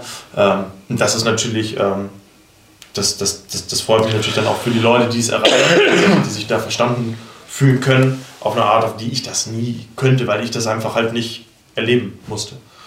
Aber gehen wir aufs Musikalische von, von ihm ein. Ähm, eigentlich hat, hat jemand, der solche Musik macht und eigentlich in seinem Rap auch immer gleich klingt, also immer mit der, dieser gequälten Stimme, die zwar irgendwie einzigartig ist, aber sehr gequält ja auch rüberkommt, äh, hat er ja nur eine Chance in einem Duett oder so, weil irgendjemand muss dann ja zwangsläufig zwischendurch mal singen. Und wenn du ein ganzes Ding nur durchrappst, hast du als Solo-Künstler, denke ich, bei DSDS keine Chance, oder? Naja, es, es ist halt eine andere Musikrichtung. Also es gibt ja auch viel Rap, ähm, wo, wo halt einfach, also zum Beispiel, viele sagen, er klingt ein bisschen wie Samra, ich weiß nicht, ob ihr den jetzt kennt. Ähm, aber äh, also das ist im Rap auf jeden Fall so, dass du einfach als, als, als Rapper das so das du machen kannst und damit wahnsinnig erfolgreich sein kannst. Also aber brauchst du nicht immer zwischendurch jemanden, der im Refrain auch nochmal so einen Ton singt? Kannst du haben, auf jeden Fall. Man muss auch sagen, also er hat zum Beispiel jetzt auch in der letzten Performance hat er auch ein bisschen gesungen, das klang jetzt auch nicht komplett unterirdisch. Ähm, und ähm, dafür kannst du ja dir aber Features ranholen. Also das ist ja eine ganz übliche Praxis. Und ich meine, jemand, der, ähm, der jetzt eine, eine schöne Singstimme, eine klare Stimme hat, der kann dann dafür halt, denke ich mal, nicht so diese, diese Rap-Parts so mit so einer, vielleicht, ja, ich nenne es jetzt mal Maskulinität oder so halt rappen, ne? Und äh, deswegen denke ich, dass sich das ergänzt und dass es ja auch gang und gäbe ist. Das meine ich ja, dass es sich ergänzen muss. Also du brauchst ein Duo. Das, aus meiner Sicht kannst du das nicht als Solokünstler schaffen. Also so ein, so ein Sido zum Beispiel, der ja inzwischen nicht mehr so ein Gangster ist, sondern eher ein Familienvater, äh, der sucht sich ja auch immer irgendjemanden, der ja, mit singt. Also zum Beispiel, also ich sage jetzt mal zum Beispiel Bilder im Kopf von ihm, da singt er auch die Hook. Hm. Oder da ist, es, es, muss ja auch nicht immer Gesang sein. Also zum Beispiel, äh, was gibt es noch bei Sido? Zum Beispiel mein Blog von Sido, da, da ist auch kein zweiter Künstler, es gibt einen Refrain, aber der ist jetzt auch nicht, der singt ja nicht mein Blog, sondern der singt ja meine Straße, mein Blog. Dafür musst du ja nicht jetzt, ähm, dafür musst du ja nicht DSDS äh, als, als Guck mal, jetzt hast du doch gesungen. Ne? Ein bisschen, ja. so. Ja! aber äh, ich denke überhaupt nicht, dass du das ausschließt. Nee, nee. Ähm, aber wie du schon sagst, klar, wenn, wenn du was Melodischeres machen möchtest, dann solltest du dir eventuell ein Feature holen. Aber auch das ist halt kein Zwang, wie das, äh, glaube ich, tausende Rapper schon gezeigt haben, die damit erfolgreich sind, ohne groß Melodien oder, oder groß jetzt Gesangskunst da reinzubringen, weil es halt auch einfach sich da in den gewissen Punkten halt auch vom klassischen Singen halt und von klassischen Musikformen, wo Gesang eine Rolle spielt, halt unterscheidet. Ne? Nun bleiben wir chronologisch. Ihr seid also in Italien irgendwann angekommen, da seid ihr alle zusammen mit einem gecharterten Flugzeug. Wir hatten einen eigenen Flieger, ja. Ja, jetzt habe ich, hab ich gedacht, guck mal, hier sag ich so, die, die kamen ja einen eigenen Flieger. So, also mit einem gecharterten Flieger, Flieger seid ihr dann da darüber. Und äh, diese, diese Bachelor-Villa, die er da besetzt, äh, die sieht er ja auch so ein bisschen. Ist die total abgelegen? Also, es sieht ja.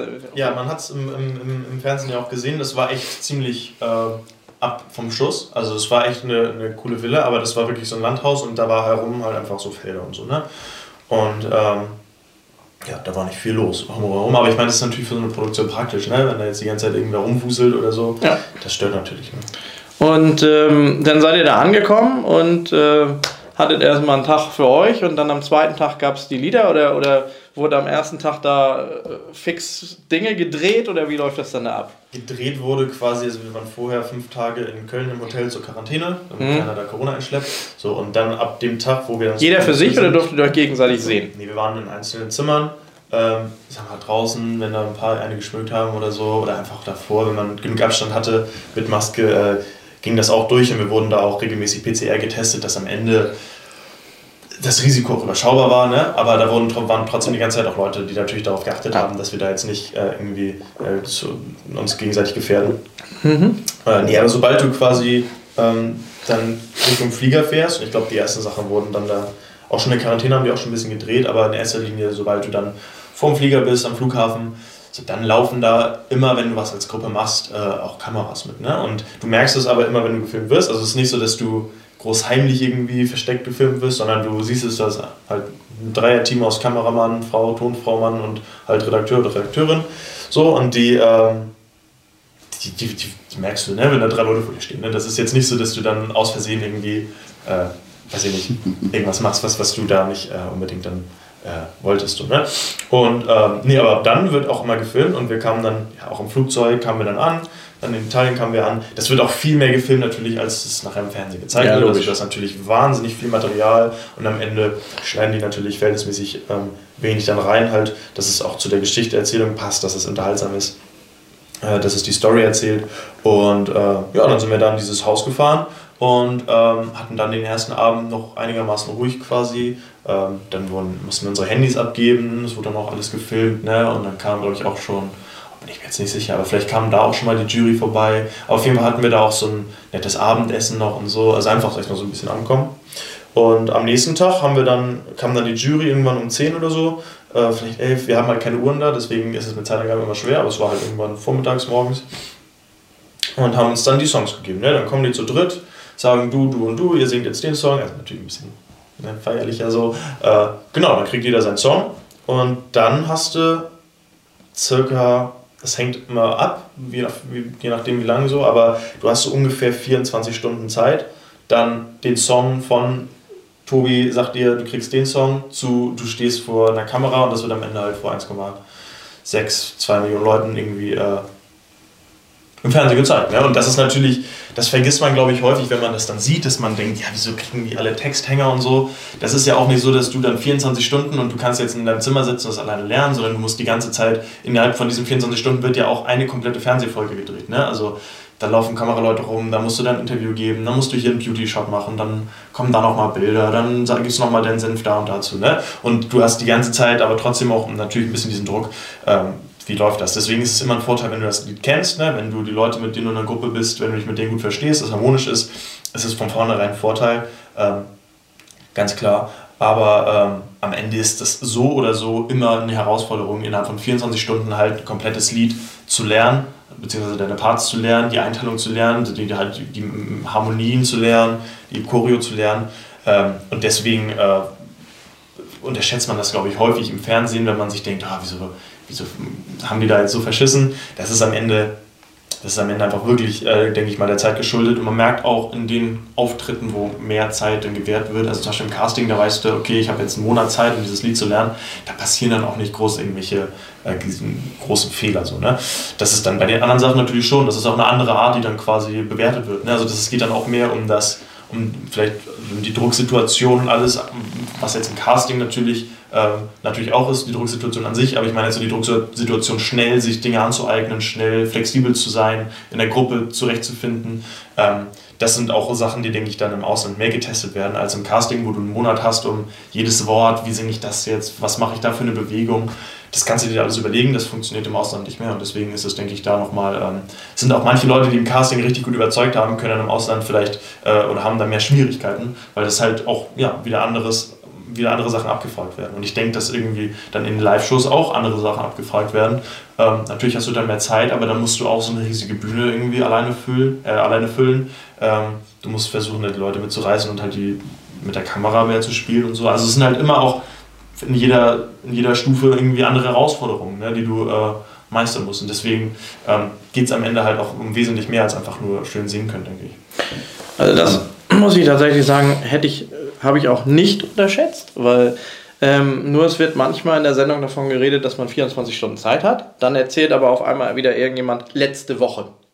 Also so, als ob eine Woche dazwischen lag.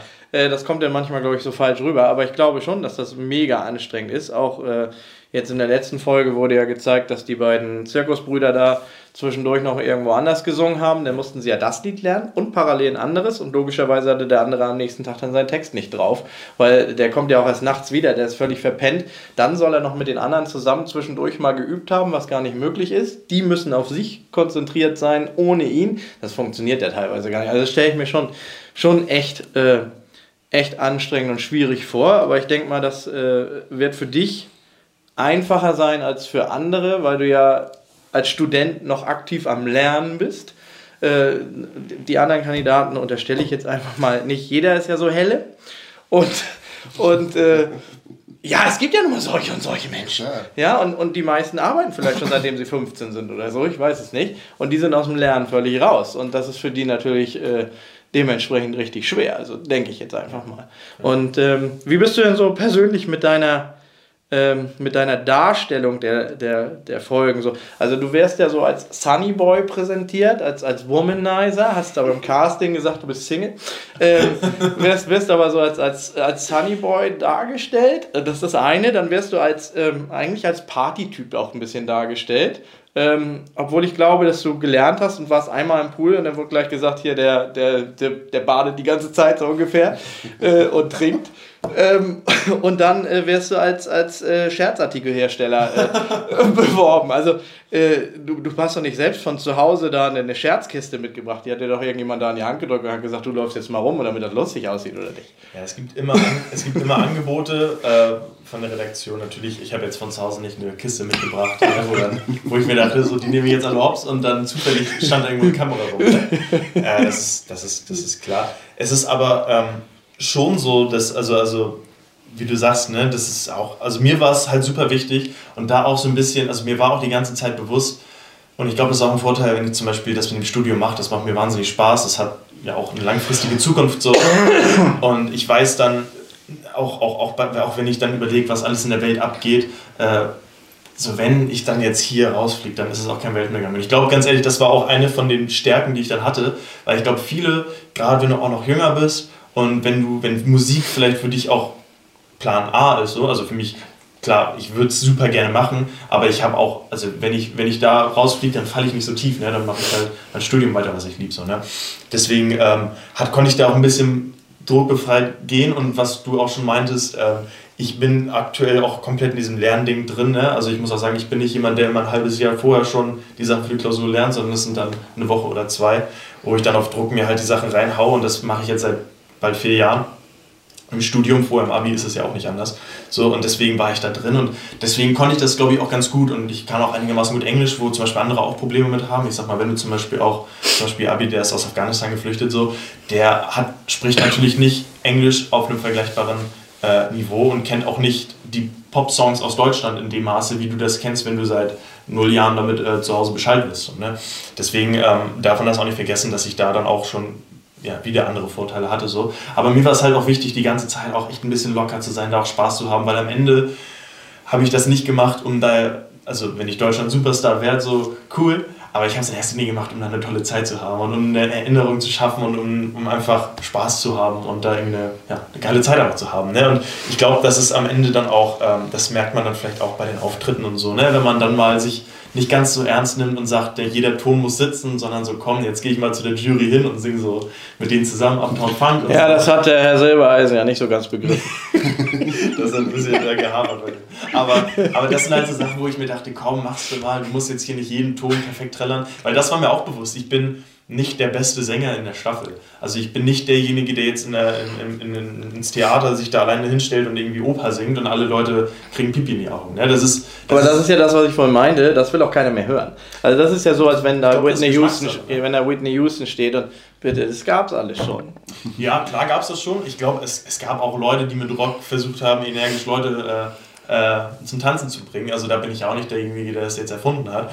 Aber ähm, ich, ich, du musst dir halt schon bewusst sein, okay, was kann ich denn gut und was kann ich vielleicht auch von allen Kandidaten hier am besten.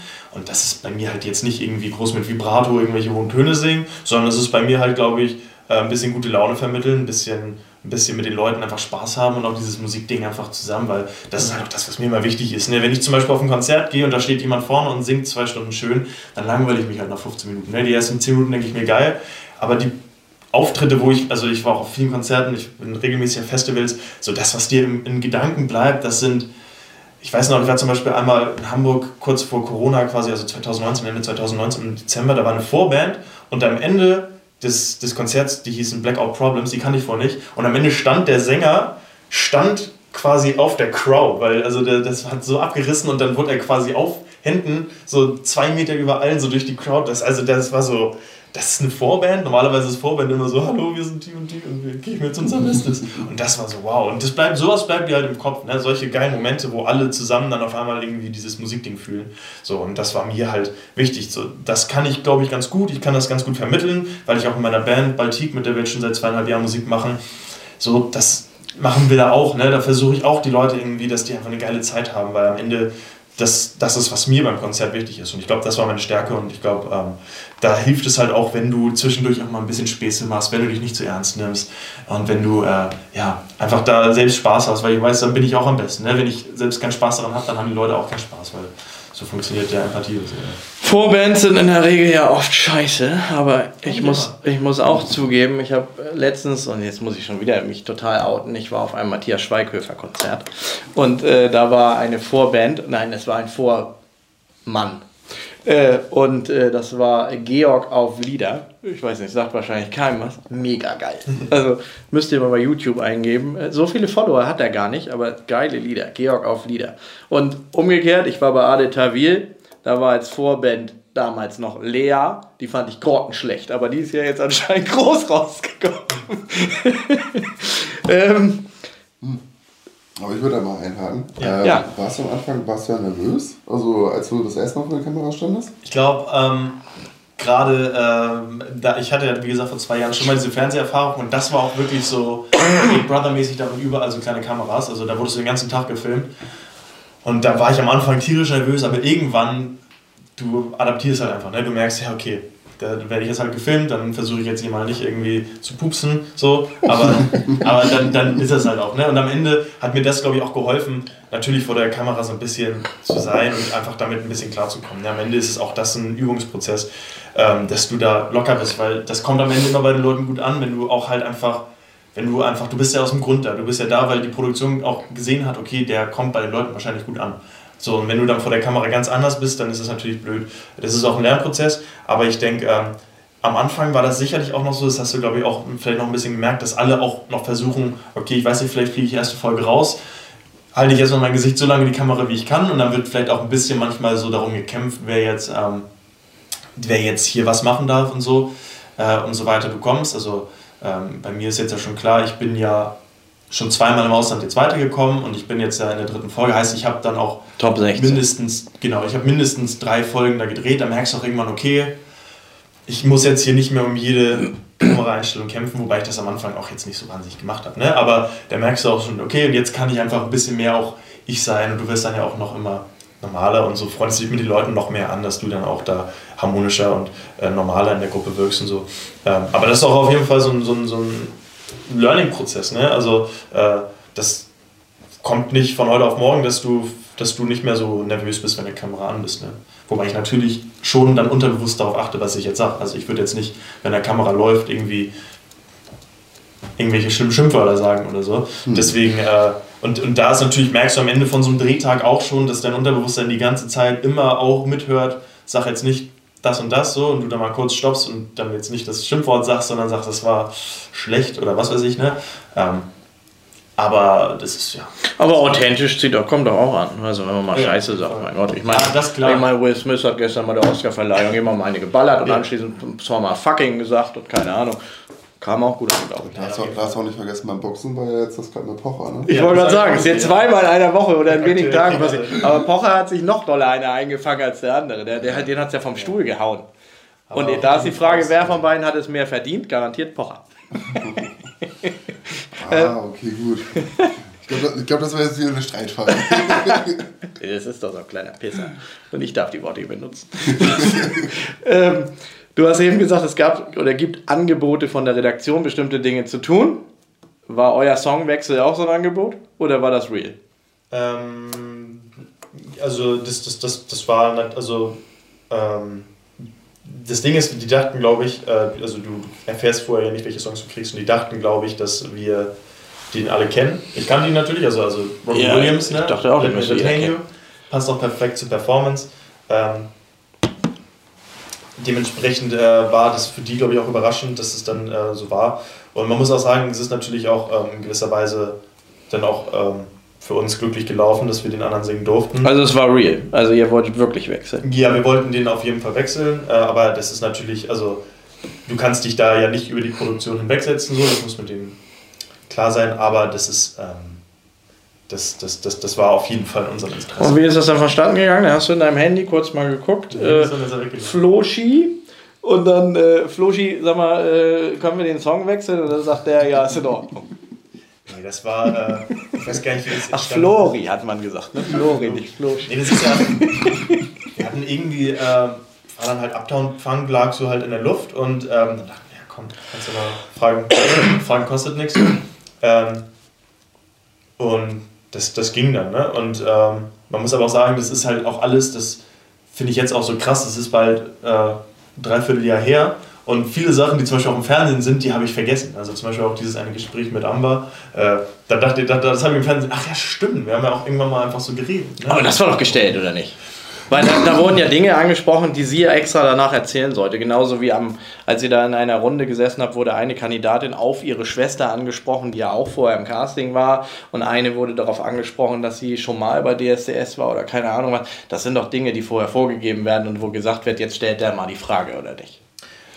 So extrem nicht. Es eher so, dass, also da war es zum Beispiel auch so, ne, also natürlich, du merkst halt, wenn da, und man sieht ja auch, es wird aus mehreren Positionen gefilmt, da sind halt zwei Kamerateams um dich rum, die das filmen. Ne? Und das ist dann schon so, dass dann eher so, dass, dass man dann merkt, okay, ähm, wir wollen noch mal ein bisschen was zu der und der Person erfahren. Ne? Da haben wir irgendwie noch ein bisschen mehr Einblicke haben. So, Harry, Dominik, äh, habt ihr nicht gerade zufällig Bock, habt ihr gerade Zeit? Weil auch Zeit ist da ja immer ein Ding, ne? wenn ich da jetzt komplett äh, den, den ja. Kasper kriege mit Text und dann muss ich jetzt erstmal irgendwie dann noch eine halbe Stunde mit irgendwem über die Familie reden. Ähm, ist auch blöd. Also die planen das jetzt nicht so mega strikt ein. Es ist eher so, okay, wir wollen einfach noch ein bisschen mehr dazu erfahren. Und ähm, das Gespräch an sich ist aber total organisch. Also ich, ich, ich weiß natürlich auch als derjenige, der zum Beispiel dann vor den Kameras jemanden was fragt, so was könnte dir interessieren, weil es natürlich auch, für mich ist es ja auch praktisch, wenn ich jetzt da nicht die blöden Fragen stelle, die sowieso nicht reingenommen werden, sondern wenn ich da auch im Gespräch ein bisschen stattfinde. Ne? Und ähm, ist dann schon so, dass ich dann sage, ja, okay, wie, was mit deiner Schwester? Ich weiß nicht, das, die meisten Sachen erfährst du ja auch schon in der Quarantäne oder so, dass die eine Schwester hat, mal bei DSDS war so.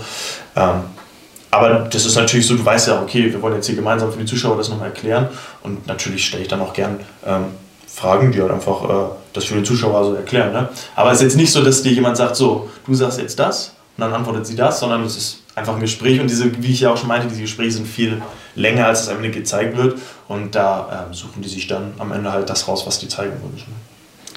Hast du zu den allen jetzt oder zu vielen Kontakt jetzt per, per Telefon oder WhatsApp oder was auch immer? Ja, also ich habe wirklich zu vielen Kandidaten äh, sehr guten Kontakt, weil ich mich auch wirklich gut mit denen angefreundet habe, was sowieso auch bei den letzten Sendungen auch passiert ist, einfach weil du auch unter so einer Ausnahmesituation bist. Und was auch immer beeindruckend ist, das sind ja auch alles unterschiedliche Persönlichkeiten, die auch da sind, weil die ja für sich irgendwie spannend sind. Ne? Also da ist jetzt niemand, der einfach, ja, weiß ich nicht, meine Hobbys sind Basteln und Fahrradfahren, ne? sondern da hat jeder irgendwas in seiner Persönlichkeit, was interessant ist. Und deswegen sind auch diese Konstellationen immer sehr schnell, sehr ja, lustig, spannend, außergewöhnlich. Und ähm, nee, ich habe zu ein paar Kandidaten, also zum Beispiel insbesondere so Tina, Domenico, Abby, Dean, habe ich wirklich viel Kontakt, ähm, auch privat, also auch äh, das da, da fährt man dann auf den Geburtstag oder ähm, ich war zum Beispiel äh, jetzt am Freitag mal bei Dean in Frankfurt auf dem Geburtstag oder bei Abby war ich auch mal auf dem Geburtstag oder so. Es ist natürlich, weil alle äh, überall im deutschsprachigen Raum verteilt sind, immer ein bisschen schwer. ähm, sich da regelmäßig zu sehen. Aber ähm, wenn nicht übers Internet, also, also ich meine, wenn nicht in, in Real Life, dann auf jeden Fall übers Internet. Ähm, aber ich habe mich wirklich mit, und auch noch mit vielen anderen habe ich mich wirklich gut verstanden. Also äh, das waren jetzt in erster Linie die, mit denen ich dann mich auch danach halt privat noch viel getroffen habe. Aber ähm, das sind auch wirklich Sachen, die dann auch, da geht es dann auch nicht jetzt irgendwie um Fernsehen oder groß um DSDS. Natürlich ist es der gemeinsame Nenner und es ist ja auch cool, wenn. Da haben wir sie ja kennengelernt. Ich wollte sagen, du hast ja auch was erlebt, also ein paar Sachen verstehen ja auch meine. Das ist ja wie eine Klassenfahrt. Ja, äh, ja, und das ist ja auch, also ein paar Sachen, die wir gemeinsam erlebt haben, kann ich ja jetzt nicht mit meinen Fußballkumpels, also die, die verstehen ja gar nicht, in welcher Situation du bist und die kennen die Leute nicht. Also wenn ich da sage, oh, weißt du noch damals, als das und das war und wie die reagiert hat, da sagen die, ja, ich kenne nicht mal die Person. Ne? So, und das ist natürlich, dann hast du da für dieses riesige äh, Erlebnis deines Lebens halt irgendwie eine Ansprechgruppe, die das alles genauso empfunden haben, die, weil die alle dabei waren. Und ähm, das verbindet dich natürlich auch. Ne? Deswegen. Ähm, war dieser Barto denn so unsympathisch, wie er rüberkam, oder wurde er einfach nur doof gezeigt? Ähm, also ich, hab, ich, ich fand Barto nicht unsympathisch. Ähm, ich habe auch mit ihm ähm, und Ariane in einem Zimmer gepennt, zumindest zuerst. Ich habe zuerst auf einer Luftmatratze gepennt. Habe ich gesehen, ja. Als es dann äh, später ein paar Leute raus ähm, sind, konnte ich dann auch mich auf dem Bett umsiedeln. Ähm, aber auch da ist es halt so, äh, ich weiß zum Beispiel, dass Barto auch einfach Probleme hatte mit, mit, mit dem Schlaf da und so. Ähm, der hatte zum Beispiel auch eine Katzenallergie und bei uns war die Zeit halt Katzen da. So, das sind halt Sachen, die dann nicht gezeigt werden und der und da hat viele Leute halt, glaube ich, da auch einfach physisch halt auch echt in Zustände gebracht, die man normalerweise so nicht kennt. Ne? Und auch da halt die psychische Belastung, also nicht nur psychisch, sondern auch die physische Belastbarkeit. Ne? Ich sag mal, du gehst, lernst bis um eins einen Text, gehst pennen und wirst um fünf mit Kamera im Gesicht ge geweckt, ist nicht für jeden was. Und dann direkt auf Knopfdruck, also was ist auf Knopfdruck, aber dann, also ich wäre dann auch zu Hause jetzt nicht so, dass ich dann da mega irgendwie rumheulen würde, aber ich, ich wäre dann, aber, also, aber auch da ist es natürlich, dann musst du erstmal so, ja, okay, so, dann bin ich jetzt halt wach und dann fahren wir jetzt halt irgendwie drei Stunden Bus irgendwo hin und dann singe ich halt vor äh, Millionen Publikum. Das ist eigentlich auch unfair, ne, mit den Luftmatratzen. Also ich meine, darauf schläft man ja wahrscheinlich wirklich schlechter und wenn man eh schon so wenig Zeit hat zu schlafen, äh, also da kann man ja gar nicht ausgeruht sein am nächsten Tag. Ja, ich habe den Vorteil, also ich war auch immer bei Rotschwarz Kiel im Zeltlager und äh, immer zwei Wochen dann hier auf Höhe, auf, also da waren keine, keine, keine, keine, keine Luftmatratzen, sondern so Schaumstoff Matratze, ne? Aber äh, ich sag mal, wenn du da zwei hattest, das war auch wie so ein Luxusgut, ne? Also der hat so, uh, der hat zwei Schaumstoffmatratzen, das ist ein Bett quasi schon. Nee, aber also deswegen bin ich einigermaßen gewohnt und hab, bin da auch äh, einigermaßen robust, was das angeht. Äh, aber klar, also wenn du, wenn du da ein Einzelzimmer hast und da irgendwie besser pennen kannst als zu dritt in, einem, in der Küche auf Luftmatratzen, das kann auch ein kleiner Vorteil sein. Also am Ende ist es da aber dann auch die Frage, wenn du der, wenn ich jetzt als 23-jähriger Typ äh, mir dann jetzt als erstes irgendwie der Mädel zur Seite schubst und mich auf das große Bett schmeißt und sagt, nee, ich wohne hier, ist natürlich auch die Frage. Wurde ja sogar auch gezeigt, ne? zumindest von zwei, ja, die man da verdrängen wollten. Ja. Da merkst du dann natürlich, also, also abgesehen davon, ob es jetzt gezeigt wird oder nicht, ist es ja auch einfach was, wo du, ähm, wo die anderen das ja auch unabhängig von den Kameras, das würde ich jetzt auch im Dänemark-Urlaub nicht machen. Wenn da irgendwie drei Mädels haben noch kein Zimmer, wäre ich nicht der Erste, der sich da aufs große Bett schmeißt. Da würde ich sagen, ja komm Leute, ich bin auf der Couch, was macht mir eh nicht so viel. Ne? Und ich glaube, das sind auch alles, also sowas können dann halt auch Gründe sein. Ich sag mal, wenn ich sowas dann die ganze Zeit gemacht hätte, weiß ich nicht, ob die Leute dann auch Bock hätten, jetzt mir auf, auf ihre Geburtstage einzuladen. Ne? So, also das, sind auch, das sind einfach für mich auch Sachen, die ohne, ohne, ohne Kamera dann natürlich... Äh, ich da nicht anders machen würde. Und das sind nicht Sachen, die ich dann nur für die Kamera mache. Aber natürlich weißt du auch, okay, das kommt im Fernsehen nochmal extra schlecht. Also nicht nur die Leute hier mögen mich dann nicht, wenn ich mich als, als 91 Mann hier aufs Bett schmeiße, sondern auch im Fernsehen wirkt das nicht. Und dann, also da war es für mich dann einfach äh, ganz selbstverständlich, dass ich da eine Luftmatratze nehme, weil ich das sowieso mich nicht gestört habe. So, ich versuche jetzt wieder den Bogen zu spannen. Von Luftmatratze zu Feldbett. ähm, Feldbetten habt ihr ja auch für die Leute aus der Ukraine aufgebaut. Ähm, aber du hast vorhin immer von, von wir gesprochen. Ja? Wir, die Organisation, wir, du und dein Bruder.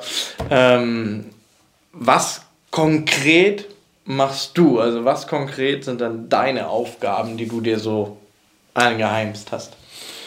Unter anderem äh, gehören da auch die Betreuung sozusagen der Flüchtlinge mit dazu.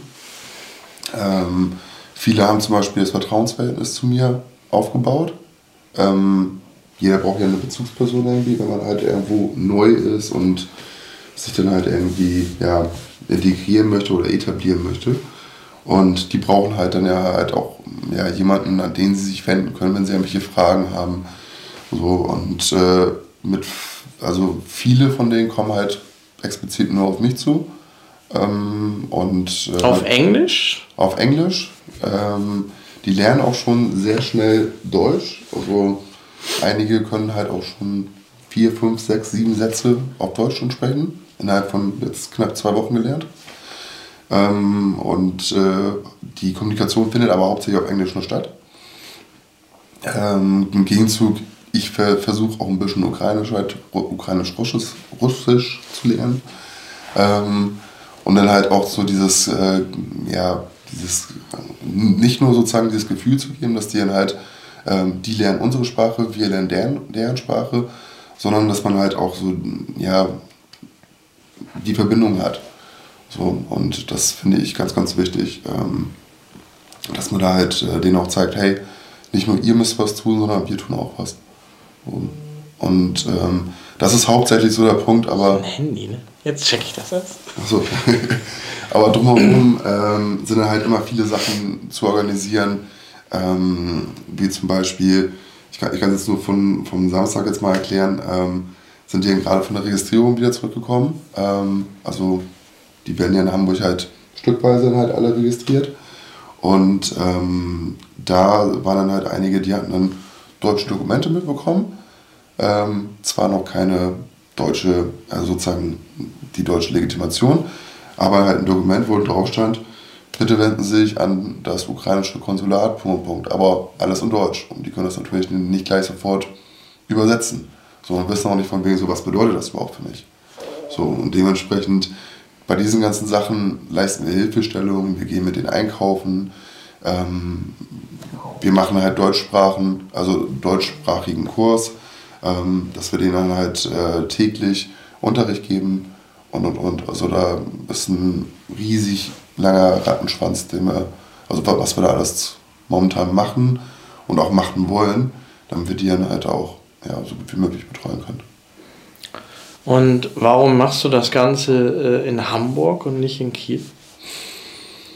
Das hat was damit zu tun, ähm, weil das halt ja einmal der THC halt mitgearbeitet hat und auch der Was heißt denn THC?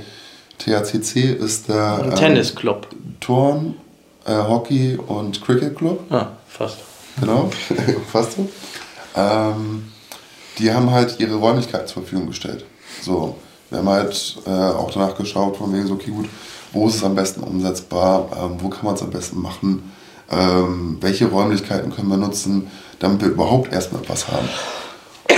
Und ähm, dadurch, dass mein Bruder zum Beispiel sehr gut in Hamburg vernetzt ist, ähm, auch dadurch, dass er früher die HSV Handball-Fanfahrten gemacht hatte, ähm, kannte er schon die eine oder andere Anlaufstelle und hat dann rumgefragt und die haben dann halt gleich gesagt, für mich so ein cooles Projekt, machen wir mit. So, und dadurch ist es dann im Endeffekt eigentlich nachher mit entstanden. Also Initiator mit mir zusammen war halt mein Bruder so und der hat halt die Kontakte halt in Hamburg halt mitgeknüpft. Nun sind ja inzwischen auch oder kommen ja täglich Flüchtlinge hier in Kiel an. Die werden ja im, im neuen Rathaus äh, untergebracht, bevor sie dann äh, Nobiskrug oder nee, wie heißt das, äh, also da äh, Heutenau hingebracht werden. Mhm. Jetzt äh, wird sogar auf Sylt äh, eine Immobilie, die eigentlich abgerissen werden sollte und wo neuer Wohnraum entstehen sollte, die wurde jetzt irgendwie schnell saniert, wo jetzt auch äh, Flüchtlinge reinkommen.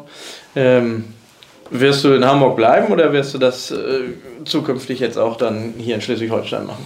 Also wir werden bei der Gruppe halt mit bleiben. Ähm, zum einen, weil die sich halt an uns gewöhnt haben.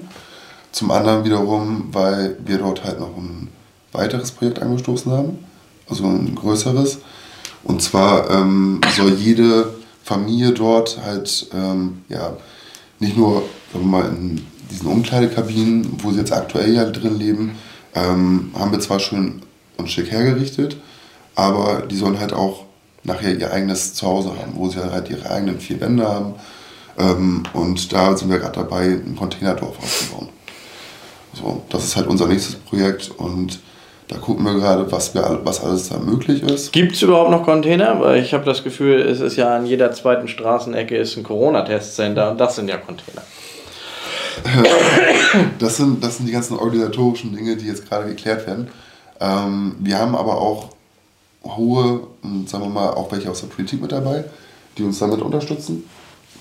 ähm, und auch, äh, sagen wir mal, einflussreiche Personen, die dann halt ähm, sagen konnten, okay, gut, wir sind jetzt hier gerade da und dabei im Senat beim Abstimmen, ähm, das bringen wir mit vor und ähm, dann äh, schieben wir das gleich mit rein in die Debatte. So, das hat dann halt auch so seine Vorteile ähm, und davon profitieren wir momentan auch gerade mit. Weil das Projekt wurde halt eigentlich durch die Kommunen halt ein bisschen so nach hinten mitgeschoben, so, weil die Mühlen ja halt nicht ganz so schnell in Deutschland rollen. So, und die haben das dann wieder ja, gleich auf die Tagesordnung Punkt 1 mit reingehängt. So. Und ähm, wie kann man dir, also du kannst ja das oder wie können die Leute, die mhm. das sehen, dir euch konkret helfen? Also wahrscheinlich mit Spenden oder so, das wirst du ja gleich erzählen. Ähm, ich habe zum Beispiel, du hast vorhin gesagt, der kam in seinem Rucksack nur mit zwei T-Shirts und zwei Unterhosen und so weiter. Trotzdem habe ich irgendwo Schilder gesehen, Klamotten brauchen wir nicht so ungefähr. Wir mhm. brauchen andere Dinge. Also womit äh, kann man dir, deiner Organisation grundsätzlich helfen? Also, wir sind ähm, auf unserer Homepage, beziehungsweise auf der Homepage vom THCC, haben wir einmal ein Die lautet wie? Ähm, THCC muss man einfach nur eingeben. Mhm. Ähm, Hamburg. Google THCT. Genau, THCT. So, da gibt es halt diese, dieses Spendenkonto, da kann man halt ähm, uns halt mit unter, unterstützen. Ähm, dieses Geld fließt halt nicht in die Klamotten unbedingt rein, sondern in die Verpflegung. Das heißt Unterkunft, ähm, Getränke, ähm, allgemein ja, die Versorgung drum und dran, medizinische Versorgung. Wir haben ja auch ein Ärzteteam mit dabei, wir haben ähm, Psychologen mit dabei, die sich da auch mit drum kümmern. So, und ähm, irgendwie muss es halt auch auf die Dauer halt bezahlt werden. Und äh, die brauchen auf jeden Fall. Ja, Psychologen hast du rechts neben dir. Ne? kannst du Russisch? aber Englisch kannst du, das ist schon mal gut. Ähm, nee, ähm, aber es ist halt schon wichtig, von wegen so, dass halt Gelder damit in den Pott reinfließen und ähm, dass wir es dann halt auch auf lange Sicht gesichert haben. Weil bis jetzt alles, was wir jetzt da aufgebaut haben, ist rein nur aus Spenden entstanden. Ähm, Sachspenden, wie gesagt, sind halt schon komplett voll. Da äh, sind wir auch schon dabei, halt an andere Stellen halt mit abzugeben, die dann halt gerade zu wenig haben oder die bedürftig sind. Ähm, und wir gucken gerade, dass wir halt ähm, die wichtigen Sachen, wie zum Beispiel, ja, jemand braucht zum Beispiel jetzt ein Krankenbett, äh, um besser zu liegen, weil das halt eine ältere Dame ist ähm, und die halt äh, ja, nicht auf einer Matratze auf dem Boden liegen kann. So, ähm, das sind wir auch gerade dabei mit zu organisieren und ja, also was wir innerhalb von zwei Wochen halt schon auf die Beine gestellt haben, oder mittlerweile sind es schon zweieinhalb Wochen, so ist schon enorm. Also da waren wir schon selber von überrascht, was alles so geht, aber auch der Zuspruch und die Hilfe, dass jeder, man musste nicht drei, vier Mal, fünf Mal sagen, von wegen so, macht das, sondern die sind einfach gekommen und haben halt einfach gemacht und sich dann angeboten und ja, kamen eigentlich aus fast allen Ecken und haben unterstützt.